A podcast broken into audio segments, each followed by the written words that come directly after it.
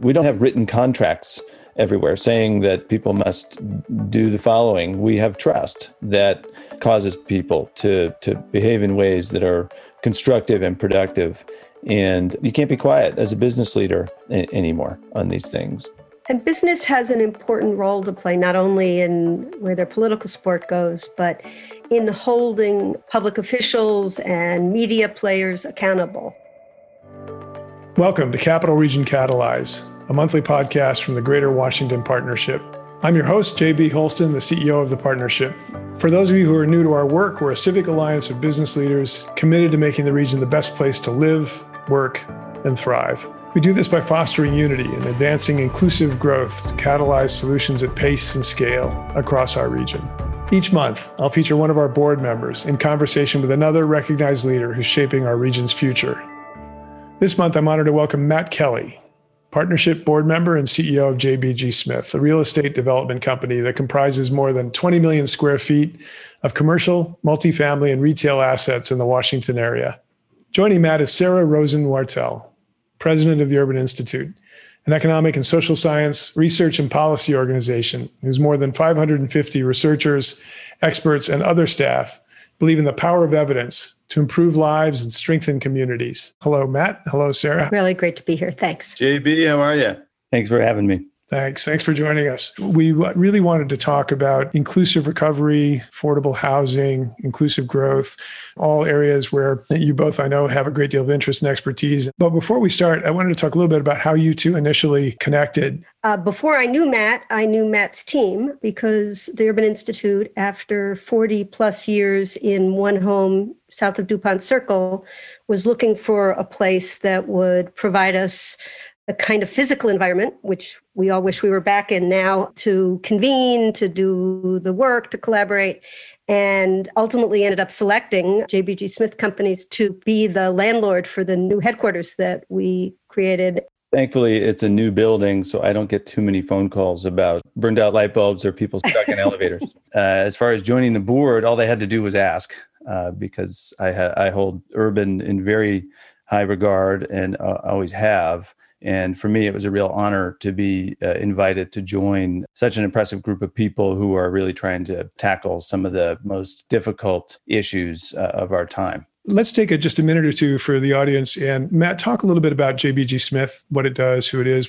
We're a publicly traded real estate company focused only on the Washington, D.C. metro area in what we refer to as urban infill submarkets, which really constitutes about five different neighborhoods throughout the metro area. And uh, everything is centered around creating great places. Creating places that are vibrant and thriving, and that are the types of places where people really want to live and work and recreate. We've been very focused on how that all relates to housing and the evolution of neighborhoods over time. Thanks, Matt. And Sarah, of course, Urban is very well known. It's now been 53 years. That's just extraordinary. Could you talk a little bit about the range of topical areas that Urban is engaged in? I think what all of our work has in common are two things. First, it is about bringing evidence to bear on decision making by people we call change makers. Those could be elected members of Congress or administration officials or a local government agency official or someone who runs an NGO or a business trying to contribute to their community. And we've, you know, partnered with the Greater Washington Partnership on projects like that.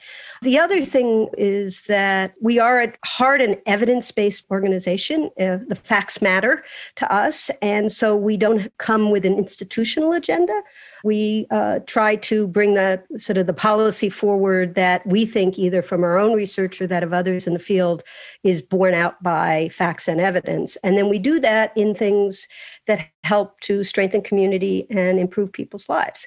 We have a very strong focus on meeting the needs of the underserved tackling discrimination, structural racism, lack of opportunity. We do that in health and tax and criminal justice and housing and community development and nonprofits and philanthropy, labor markets, and many more. But the sort of common theme is about helping people take advantage of uh, their own great talents and skills to thrive. Matt talked about creating great places as central to JBG Smith's work. Sarah, how would you describe Urban's relationship to place? So, when Lyndon Johnson convened the founding group of board members to create this place, he gave us a charge to bring the power of knowledge to solve the problems that were weighing heavy in 1968 on people's minds uh, the American cities and their people. Today, we would argue it's about communities, whether they're in cities or suburbs or rural areas, but it is about place. Place matters to people. And the kinds of places that people grow up can expand or limit opportunities dramatically. So we need to take places that are isolated, that are disinvested, where there aren't access to resources, and connect them. We need to take places that are rising and thriving and make sure that the longstanding residents benefit from those gains and don't just get pushed out and left to places that are not opportunity rich. And then we need to open the doors of the opportunity rich places and create uh, place, ways that people can afford to live there and connect to the jobs and opportunities that are there. And so, whether that's tribal lands or whether that's downtown Arlington, it's really about making sure that people thrive because they have access to the richness that really great places can create for them. Matt, in addition to your role at JBG Smith, you also sit on the board of the Greater Washington Partnership and chaired our reopening committee. Back when the pandemic began, no one forecast we'd still be working from home this many months later.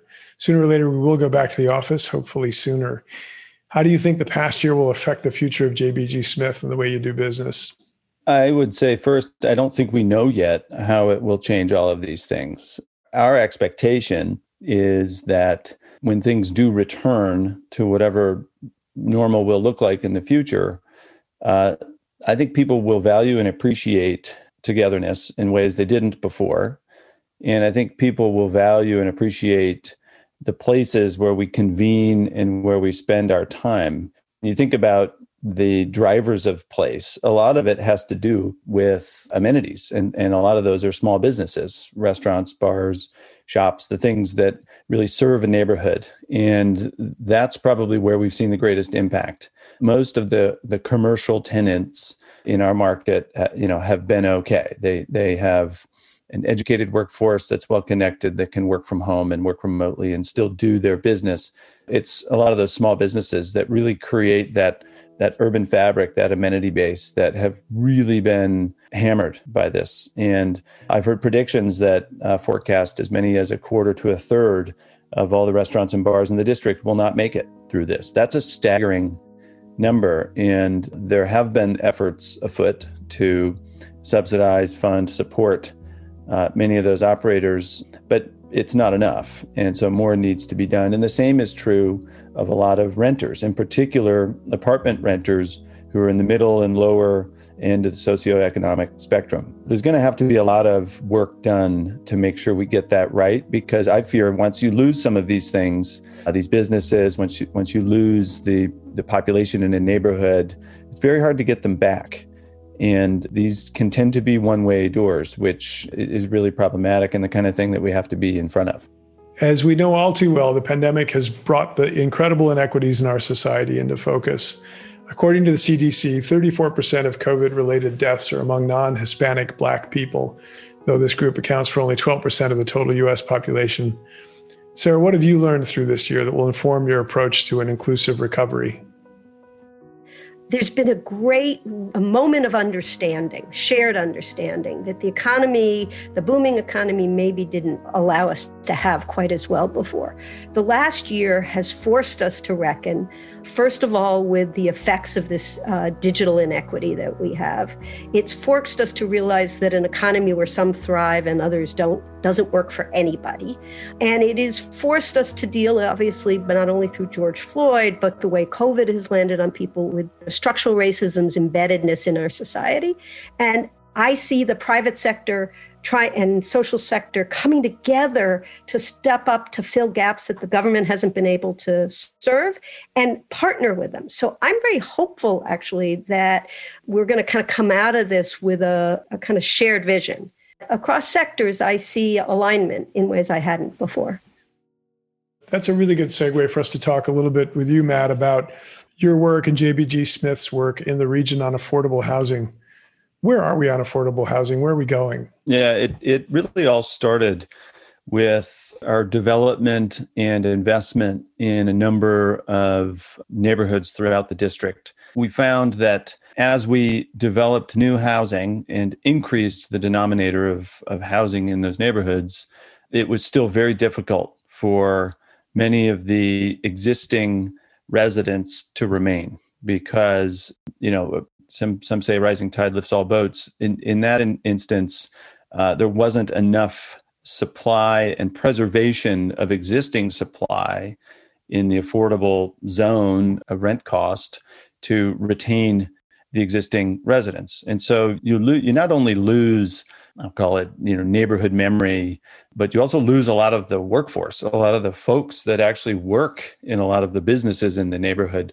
now are, are end up having to move farther out because they can't afford it anymore. You know, some people talk about gentrification as well. It's it, this is a bad thing. I think gentrification gets a bad rap because it's focused on the unintended negative consequences of investment. Gentrification really is investment in a neighborhood to build new housing. What that does, the unintentional consequence, is that that results in a lot of people who can't afford to live there anymore. This model is designed to address that issue by making it so that the housing that is there today that is affordable stays that way. And if you do that, you end up with a neighborhood that has more investment, retains a lot of its character and residents, people who can be employed by the local businesses and who don't have to live so far away they, they can't get to work anymore. And it makes for a richer neighborhood. It makes for a neighborhood that's more equitable. And our customers want that. I mentioned earlier the importance of creating strategies so that people have access to opportunity. And the preservation strategy that Matt described is, I think, one of three critical strategies that are important to making places that work for everyone. In particular, Matt's talking about neighborhoods where change is happening rapidly. But it is very expensive to imagine being able to take people who have lost access to opportunity and somehow move them into very high cost neighborhoods. If they already live in a neighborhood where more opportunity, more jobs, more connection, if people could stay there, that's far more efficient than trying to move them somewhere else and tell them to maybe they can't afford a car, figure out how to get here for those opportunities. So we really want to allow people to be able to stay. That doesn't mean we can't also and must also invest in uh, protecting people and in uh, investing in other neighborhoods and giving them access to other high opportunity neighborhoods. But preservation is kind of a, a too frequently misunderstood part of this. We have a huge supply problem in housing supply to whom available affordable to whom. And when when we have really skyrocketing rents and workforce middle income folks end up occupying the housing that otherwise might be affordable to lower income people you even further scrunch the affordability for people with limited means. So preservation is a critical piece. This strategy that the business sector, through Amazon and Matt and others, are investing in, is a critical piece of that broader balanced regional housing strategy that we worked with the Greater Washington Partnership to design. And I would I would just add it's this this serves the purpose not just of trying to achieve better equity, but it also serves the purpose of trying to achieve better economic growth. If you rewind and think about what businesses were constrained by before the pandemic, it was access to, to labor. M- most businesses would tell you whether it was software developers, accountants, drivers, uh, restaurant workers, across the board, there was a shortage of personnel, of staff. And much of that had to do with the fact that there weren't enough people living close enough to those employers as a potential talent pool for employment. And solving this preservation equation actually serves that purpose as well. And I think will enable faster and better economic growth because you will have more people who are clo- living closer to work. And there, there's a lot of evidence that that supports the fact that the closer you live to your job, the more likely you are to keep it. And that's, I think, going to be really important as we recover and, and hopefully remote work will cut through some of that for certain jobs. But, you know, as we all know, uh, a lot of these jobs can't be done remotely. And, and that's where many of the labor constraints existed pre pandemic. And having more affordable housing for that workforce in close in areas in urban employment centers is, is critical to not bottlenecking and throttling economic growth in the long term. And so that's another reason why when we look at this, you know, uh, we look very long term when we think about the things that we want to invest in and do to stimulate long term economic growth. Research supports Matt's intuitive understanding of what's going to be good for the economy. Our analysis suggests that economically, racially integrated communities are actually the ones that in the long term do well across a bunch of metrics lower crime rates but also higher rates of resiliency and ability to recover also from the economic cycles that we have. So it's it's really a kind of good for everyone path to make sure that these communities don't become very sort of isolated sort of single model places but in fact have are places where everyone can find a role the partnership has defined the greatest opportunity for the region to be around inclusive and equitable growth. We've, we've got a view that inclusion is a new innovation and that the region that is the most equitable and inclusive will become the fastest growing um, because it's going to provide the greatest opportunity for talent here and the greatest appeal for talent that's, uh, that's looking for opportunity ahead. As you both think about what inclusive growth means and you think about inclusive growth for the region, what's the mission? Where's where's the opportunity? What do what do we need to focus on to get this done?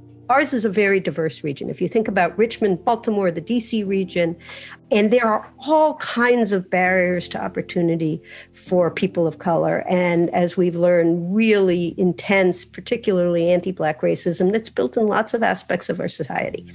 So, thinking about entrepreneurs of color, not only the folks who were, um, in many cases, first and second generation small business owners, but a whole way of, of the housing sector that Matt works in uh, and even the affordable housing sector is almost entirely leadership of most of the firms in the sector is largely white, even though it houses a very diverse multicultural population across the region. Um, we have a lot of work to do to create opportunities for entrepreneurs of color. And in particular, it's not just capital, but getting people capital ready, providing them the technical assistance, the support, in some cases, the equity, the startup equity, which is the most difficult to find, not just the debt there's a whole lot of work for us to do in the region in those issues. I agree with that. I think one of the things that to me seems to be lacking is investment and intervention earlier in people's lives where those inequities are the greatest, providing exposure to employment, providing exposure to just even just basic job skills. When somebody graduates from high school they sh- they should have enough exposure to basic job skills to be able to uh, be a candidate or eligible for entry level. Yes, many of them are lower wage jobs, but that's a starting point, and it is a springboard to future opportunity. Getting that first job, and the fact that you you you had on the one hand high unemployment, but also employers you know short on staff tells you this is just this is a a lot of this can can be addressed by better targeting skills training and basic job skills. And that's where i think you know the collab could be a good model because that was targeted towards uh, digital skills higher skilled jobs. But applying some of that work, working with employers to say what what exactly are the things that uh, you, you're looking for? What are the things that you could establish programs to help people acquire and how can we then connect you with students and young people in our city who want to learn those skills? And and to me that's an opportunity that we haven't really tapped into that where you know it could be employer led um, but a public private partnership uh, is probably the right answer.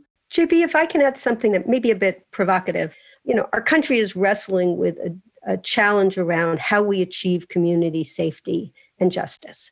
Criminal justice system is actually um, uh, not always um, achieving a just outcome. And I'm hopeful that, particularly after this year, and with the growing recognition I'm seeing across the business community about the importance of being a voice for racial equity, that we may even find ways to work on uh, justice and safety issues for the whole region.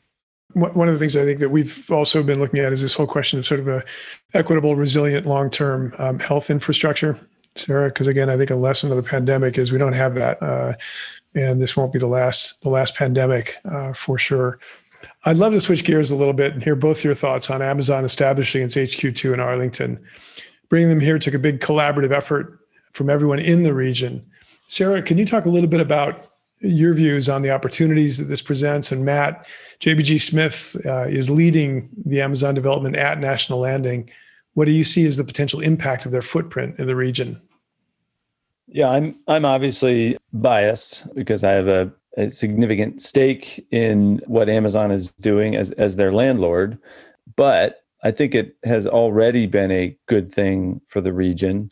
Also, in part because of what the Commonwealth of Virginia in particular has decided to do in the context of the increase in tax revenue that that uh, will come from all of the the Amazon employment that that they anticipate.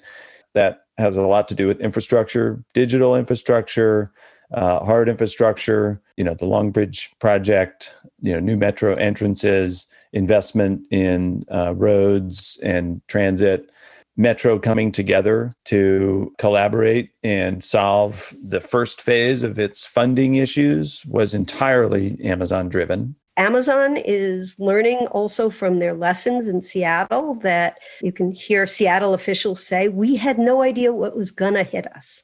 Well, we can't say that because we've seen Amazon's rapid growth in Seattle and the challenge that that's posed to the region.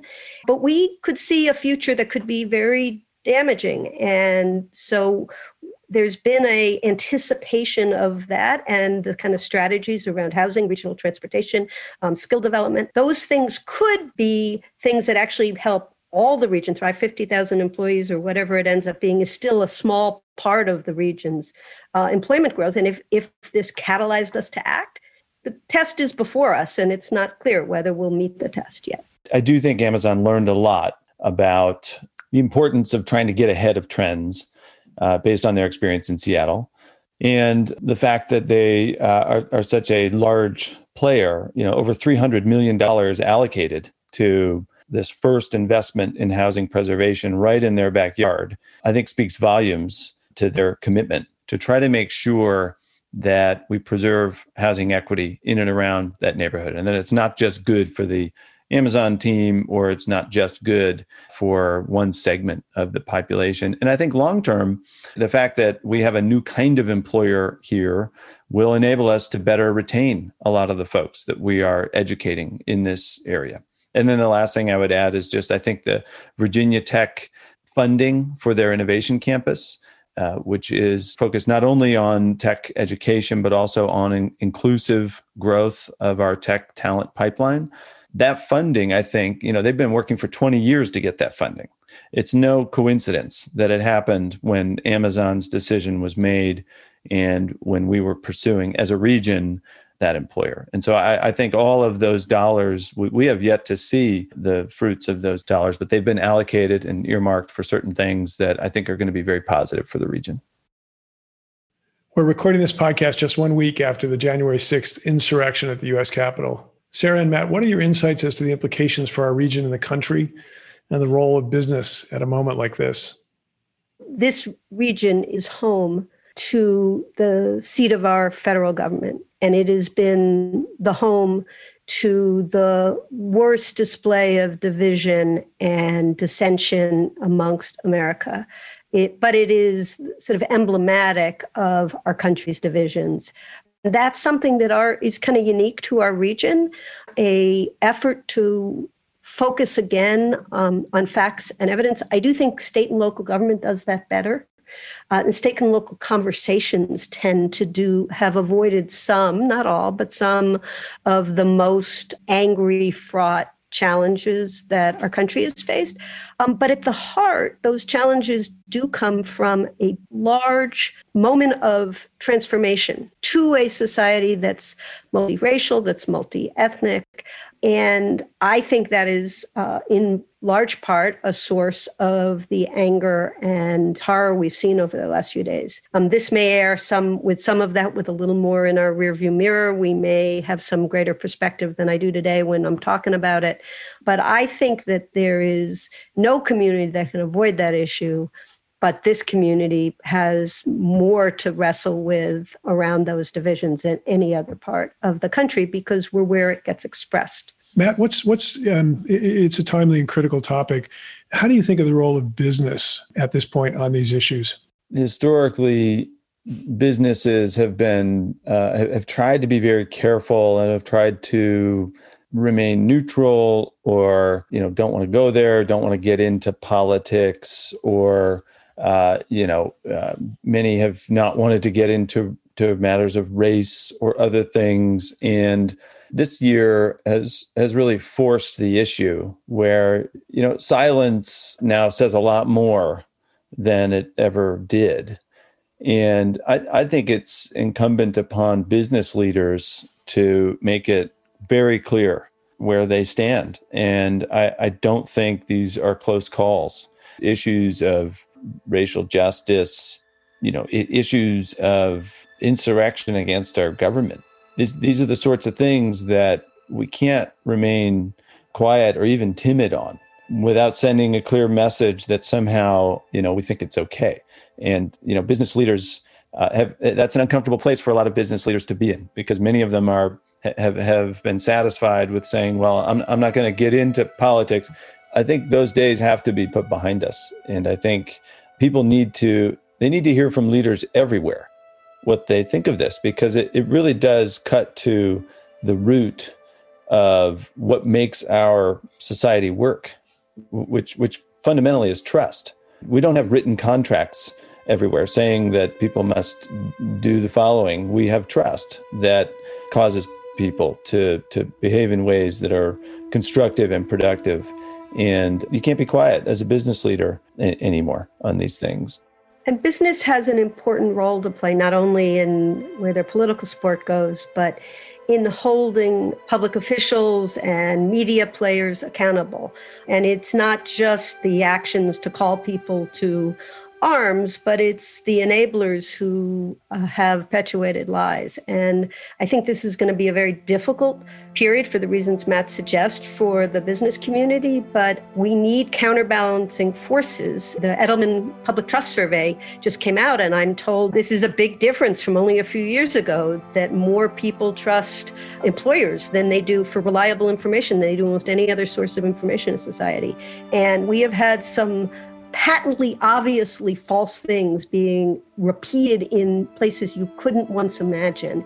And there needs to be accountability for that. Thank you for raising that and also for talking it through. I, it is critical. It's not going away anytime soon. Uh, now you each get to ask the other one question. It can be about absolutely anything. So matt i'm going to ask you to go first because because uh, i can tell sarah's really thinking about this one. Uh, one of the things that i have been very concerned about is the looming eviction crisis in the country. I know what we're doing as a region, or at least I know what what DC and Virginia are, are doing. Maryland's a little farther behind, but I'm interested to know what urban's role will be in advocating for a smart way through that those woods because I think that has the potential to unravel decades of economic progress and it'll take us decades to get it back if we don't deal with it properly. So I'm curious how, how urban is trying to be positioned within that context. I'm particularly concerned about the impact on small and mid sized property owners, ironically, who seem to have been the ones who've been most forbearing in reorganizing rents we've seen so far. Many, that's to the extent that that is another aspect of wealth of minority entrepreneurs who own properties in their neighborhoods. One of the things we found is that generally people very much in government worry about gotcha. So they put a lot of restrictions in to make sure people are eligible. That is a huge slowdown of the ability to get assistance to people, especially during this crisis. And so we have dollars sitting in some places unused. I think beyond that, though, $25 billion and the likely duration of this pandemic don't match. And we want to make sure that the data, the evidence we have in real time about the scope of the problem, our ability to convene and collaborate with local actors informs their decision making on that. That's great. Sarah, a question for Matt. I was going to ask a little bit of sort of a personal question to you about leading a company over the last year, leading a company through COVID, leading a company through the country's racial reckoning, looking at the imperative you have to keep business afloat and yet also to think about whether we need to do things differently. You know, I run a 600 person operation, you run a much larger at scale institution. And I benefit a lot from hearing from leaders about how you motivate people who are dealing with great stress from all of the issues we've talked about here today and how you kind of keep your eye on the needs of your fiduciary duties to the company that you lead. Uh, I didn't really consider myself to be a, a kind of a, a, cheerleader prior to this. I've always kind of adopted a lead by example, but you can't do that at a time like this. And you, you have to be more intentional about being visible. Prior to the pandemic, I'd never have meetings in my office.